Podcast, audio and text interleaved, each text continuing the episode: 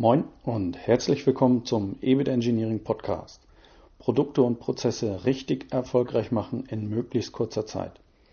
Mein Name ist Frank Bröker und diese Folge ist inspiriert von einer Frage eines Wertanalytikers, der nach seiner Ausbildung nicht so recht in die Umsetzung gekommen ist. So geht es durchaus vielen Wertanalytikern, die Gefallen finden an der Methodik, sich über drei Module A3 Tage ausbilden lassen, erste Praxiserfahrung inklusive, und dann, wenn sie alleine vor den Projektaufgaben stehen, nicht so recht wissen, äh, wie sie das anfangen sollen. Ich möchte in dieser Folge einmal beleuchten, wie sowas passiert und äh, wie sich diese frisch gebackenen Wertanalytiker freischwimmen und in die Erfolgsspur kommen können. Skizzieren wir mal ein Beispiel. Das Beispiel ist frei erfunden und sollte sich äh, der eine oder andere hier wiederfinden, ist das absoluter Zufall. Die Geschichte hier ist extra für diese Podcast-Folge von mir konstruiert. Und by the way, auch ich bin nicht als fähiger Wertanalytiker auf die Welt gekommen. Ich kann also einen Großteil der aufkommenden Fragen recht gut verstehen. Also fragen wir uns doch äh, als erstes einmal, wie jemand zum Wertanalytiker wird. Die Ausbildung zum Wertanalytiker ist vom VDI geregelt, vom Verein Deutscher Ingenieure. Die Ausbildung ist in drei Module aufgeteilt, die aufeinander aufbauen. Das Modul 1 vermittelt das Basiswissen. Das Modul 2 vertieft das Basiswissen. Voraussetzung dafür ist dann auch noch der Nachweis, der aktiven Mitarbeit in mindestens zwei Projekten und das Vorlegen einer Wertanalyse-Projektdokumentation. Ein Jahr Praxiserfahrung wird ebenfalls empfohlen. Das Modul 3 vermittelt noch Kenntnisse zur Durchführung und dem Ablauf von Wertanalyseprojekten, bietet aber ebenfalls noch einmal die Möglichkeit, seine offenen Fragen zu klären, sodass die Methodik wirklich auch sitzt. Zum Abschluss gibt es eine kleine Prüfung. Für das Modul 3 ist Voraussetzung die Teilnahme an Modul 2 und das Einreichen einer gegebenenfalls überarbeiteten Projektdokumentation. In dem folgenden Beispiel fehlte diese Ausbildung zu diesem frühen Zeitpunkt äh, allerdings. Ein Beispiel. Die ersten Berührungen mit der Wertanalyse kommen im Rahmen einer Diplomarbeit zustande. Eine Abschlussarbeit also. Angesetzt ist diese Arbeit auf drei Monate. Der Student ist in diesem Fall der Moderator und muss alle Schritte des Arbeitsplanes äh, der Wertanalyse durchlaufen. Oh oh, das kann nicht richtig gut gehen. Es fängt schon mit der Projektvorbereitung an. Es wird für den Studenten ein künstliches Projekt erzeugt, von dem die Beteiligten schon eine Ahnung haben, dass die erarbeiteten Themen dann später in der Schublade landen. Nicht gut. Neben der fehlenden Motivation der Teilnehmer fehlt auch noch das absolute Commitment der Führungsmannschaft. Nach dem Motto, äh, ach ja, da läuft ja ein Student durchs Haus, äh, bitte unterstützen Sie den, damit der seine Diplomarbeit zu Ende schafft. Da denkt sich der Student dann auch noch obendrein, danke für gar nichts. Dann die ersten Sitzungen. Gestandene Ingenieure werden angeleitet von einem Studenten der den reiferen Kollegen etwas von Funktionenanalyse erzählen will. Selbst hat der Student die ersten Funktionenanalysen in Trockenübung zu Hause ausprobiert. Mit einer großen Portion Aufregung geht es an die ersten Gehversuche.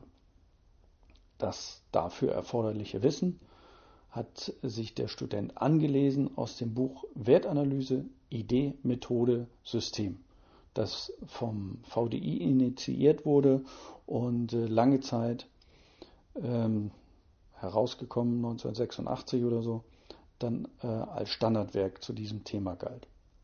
Doch die Praxis sieht plötzlich ganz anders aus. Die Fragen der Ingenieure übersteigen den Horizont des Studenten. Er muss ausweichen. Ihm fehlt die Erfahrung. Wie Raubtiere ein schwaches Gnu erkennen und gezielt zu Tode hetzen, wird äh, mit immer verrückteren Theorien und absoluter Ablehnung der Student von den Ingenieurskollegen in den Wahnsinn getrieben. Der Niedergang des Projektes ist jetzt bereits eingeläutet. Nach der zweiten Teamsitzung würde der Student am liebsten das Handtuch werfen. Selbstzweifel nagen an ihm. Liegt es an mir? Liegt es an äh, der Methodik? Liegt es an den Teilnehmern?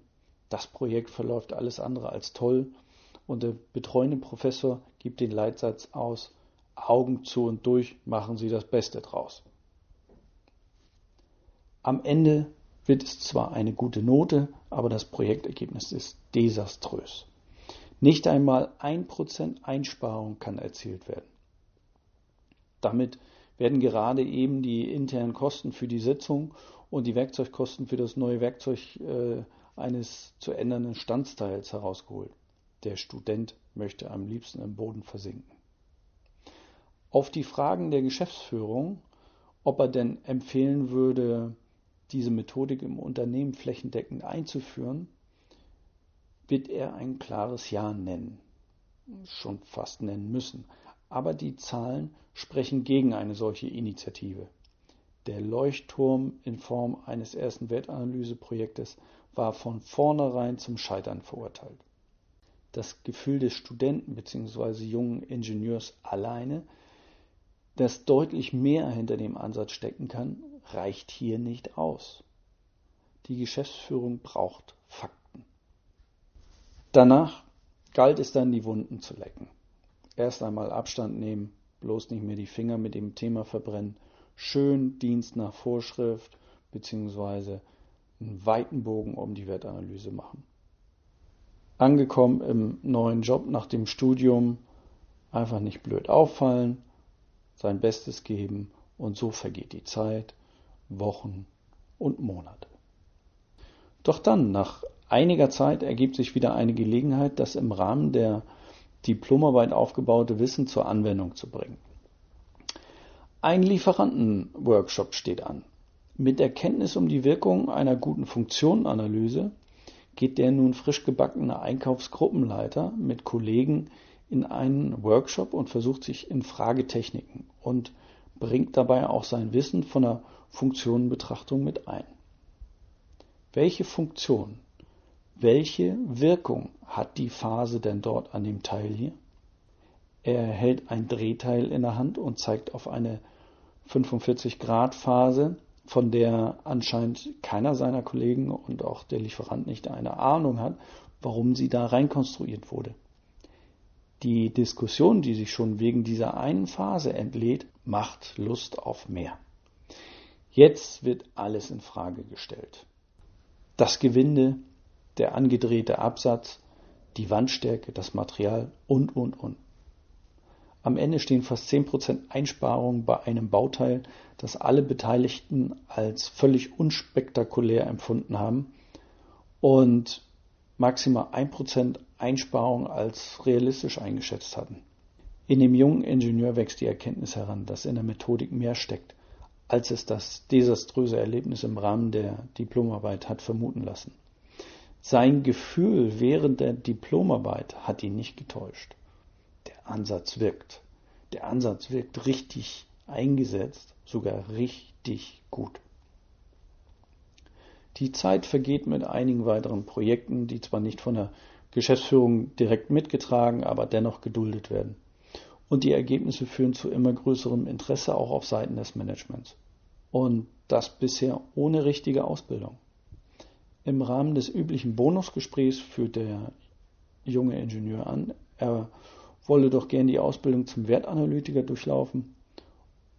Und aufgrund der schon vorhandenen Erfahrung kriegt er auch die Genehmigung. Modul 1 ist schnell gemacht, weil es hier auch keine Voraussetzungen zu erfüllen äh, gab. Dann das Modul 2. Hier mussten dann schon zwei Beispiele aufbereitet werden, die aber ähm, aus den vergangenen Projekten äh, problemlos aufbereitet werden konnten.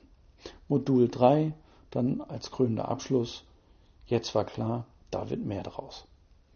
Zurück in der Praxis aber ein anderes Bild. Die Geschäftsführung hat gerade ganz andere Dinge im Fokus. Wertanalyse passt doch gar nicht auf unsere Produkte, heißt es plötzlich.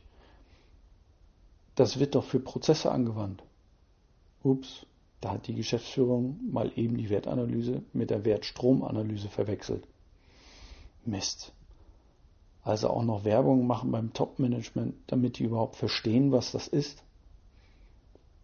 Ich bin mir doch aber selbst noch unsicher, ob das wirklich so toll ist. Lieber erst einmal ruhig verhalten. Aufgrund der fehlenden positiven Projekterfahrung fehlt dann der nötige Schwung, die Methodik im Unternehmen zu promoten und auch gegen Widerstände durchzusetzen. Letztendlich setzt der Ingenieur seine Glaubwürdigkeit aufs Spiel. Wenn er ein großes Projekt unter Beobachtung der Geschäftsführung durchführt, dann muss dieses erfolgreich verlaufen. Andernfalls ist die Karriere in dem Unternehmen wahrscheinlich beendet. Ein hohes Risiko. Welche Möglichkeiten hat er? Zum Beispiel kann er einen externen Berater ins Haus holen, der ein erstes Wertanalyseprojekt äh, coacht und ihn in schwierigen Situationen unterstützt und somit den Projekterfolg absichert. Gesagt, getan. In Begleitung mit einem externen ist die Geschäftsführung plötzlich ganz angetan von der Initiative. Hatte der junge Ingenieur das nicht auch schon einmal alles der Geschäftsführung erzählt? Kaum erzählt es äh, ein externer Berater und fast mit den gleichen Worten brechen bei der Geschäftsführung alle Dämme. Wir müssen Wertanalyse machen identifiziert noch mehr Produkte, die wir durchführen können. Bis nächsten Freitag wird entschieden, mit welchen Produkten wir starten. Was begeistert die Geschäftsführung plötzlich so sehr? Die Inhalte der Ausbildung zum Wertanalytiker kurz beleuchtet. Im Rahmen der Ausbildung zum Wertanalytiker werden heutzutage in der Regel folgende Punkte vermittelt. Teamarbeit und Teamentwicklung. Der Arbeitsplan der Wertanalyse, die Funktionen und Funktion-Kostenanalyse, die Portfoliotechnik mit Ansätzen aus dem Quality Function Deployment, kurz QFD, Kreativitätstechniken zur Gestaltung effektiver Ideenrunden, Bewertungsmethoden wie zum Beispiel die Nutzwertanalyse und andere, die vier Seiten der Kommunikation, Richtlinien zur Präsentation von Ergebnissen und noch ein paar Kleinigkeiten mehr. Das ist zunächst einmal kein großes Grundgerüst, aber es ist komplett und ein absolut solides Rüstzeug. Das muss jetzt allerdings noch intensiv geübt werden. Wenn frisch gebackene Wertanalytiker das erste Mal vor der Aufgabe stehen, die Herstellkosten eines Produktes senken zu müssen, wird der Wald oftmals vor lauter Bäumen nicht mehr gesehen. Alles wird in Frage gestellt. Die Unsicherheit ist groß, teilweise zu groß, so dass gar nicht äh, der erste Schritt geschafft wird hin zum Start eines eigenen Projektes, auf das gegebenenfalls die Geschäftsführung schaut und Ergebnisse erwartet. Das ist vielleicht vergleichbar mit einem Elfmeter. Der letzte Schütze tritt an und muss treffen. Andernfalls ist seine Mannschaft ausgeschieden. Das Infragestellen der Methodik nimmt immer mehr Raum ein. Es kann ja an mir liegen. Da muss doch mehr dahinter stecken. Wir haben doch gar nicht die richtigen Dinge gelernt, um die Herstellkosten zu senken, oder? Wie soll das gehen? Das klappt doch eh nicht. Und den Rückhalt vom Management habe ich auch nicht. Möglichkeiten aus dem Teufelskreis des Infragestellens zu kommen. Die beste Möglichkeit wäre, der Geschäftsführung zu signalisieren, dass sie zwar Potenzial in dem oder jenem Projekt sehen, sich aber aktuell noch nicht zutrauen, ein solch großes Projekt ohne Coaching von extern zum Erfolg zu führen. In der Regel kann dann ein mehr oder weniger großes Budget erkämpft werden, mit dem Sie äh, dann einen geeigneten Coach beauftragen können dann können Sie loslegen.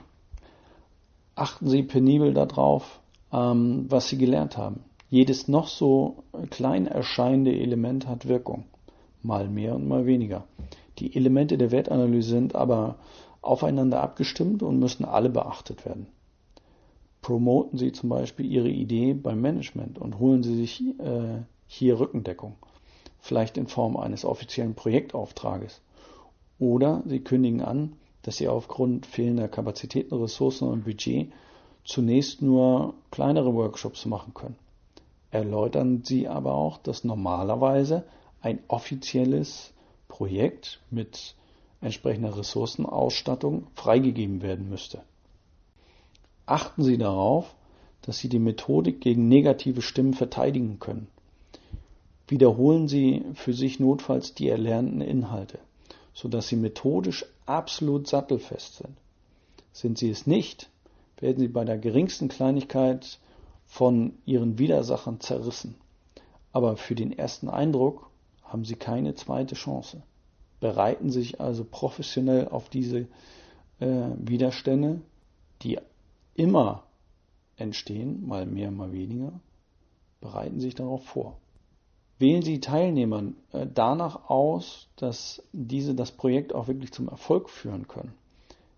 Wenn äh, der am besten für die Aufgabe geeignete Teilnehmer nicht auf Ihrer Seite ist, dann investieren Sie die erforderliche Zeit, um diesen für sich zu gewinnen. Es lohnt sich immer. Nur wenn Sie Management, Methodik und Verhaltensweisen mehr oder weniger ausgeglichen im Projekt zur Anwendung bringen können, werden Sie mit Ihrem Projekt auch erfolgreich sein. Wenn dann die ersten Projekte gelaufen sind, wächst das Selbstvertrauen mit jedem weiteren Projekt und das Vertrauen in die Wirkung der Methodik. Je überzeugter Sie von der Methodik sind, desto erfolgreicher werden Sie in der Projektdurchführung sein. Fangen Sie dann gerne auch an, die Methodik mit immer weiteren äh, anderen Methoden zu ergänzen. Alles kann, nichts muss. Übernehmen Sie doch mal Elemente aus dem Design Thinking oder beschleunigen Sie den Durchlauf durch die Anwendung von Sprints zur Bearbeitung der offenen Themen. Nutzen Sie moderne Kostenanalyse-Tools zur schnellen Bereitstellung erforderlicher Kosteninformationen und achten Sie darauf, dass Sie immer die am besten geeigneten Teilnehmer für die Aufgaben gewinnen können. Dann werden Sie in Ihrem Berufsleben vielleicht nur noch Wertanalyseprojekte machen wollen. Sie werden immer wieder spüren wollen, mit einem Team durch Herausforderungen zu gehen und am Ende mit einem Erfolg das Thema abzuschließen. Und äh, es wird sie als Mensch verändern. Sie werden eine andere Sicht auf die Dinge bekommen. Ich kann Ihnen schon im Vorwege einfach nur gratulieren, wenn Sie sich mit der Wertanalyse beschäftigen und auch selbst Projekte durchführen. Sie werden niemals aufhören, dazu zu lernen. Sie werden jede Menge Herausforderungen meistern und sich selbst mit jedem Projekt ein Stück weiter zum Meister Ihres Faches entwickeln, wenn Sie es denn wollen. Übrigens, wir nennen unsere Adaption der Methodik EBIT Engineering. Bei weiteren Fragen zu diesem Thema sprechen Sie mich gerne an. Ansonsten bleibt mir für dieses Mal nur noch Ihnen alles Gute zu wünschen und hoffentlich haben Sie in der Zukunft noch viele spannende Projekte. Ihr Frank Bröker.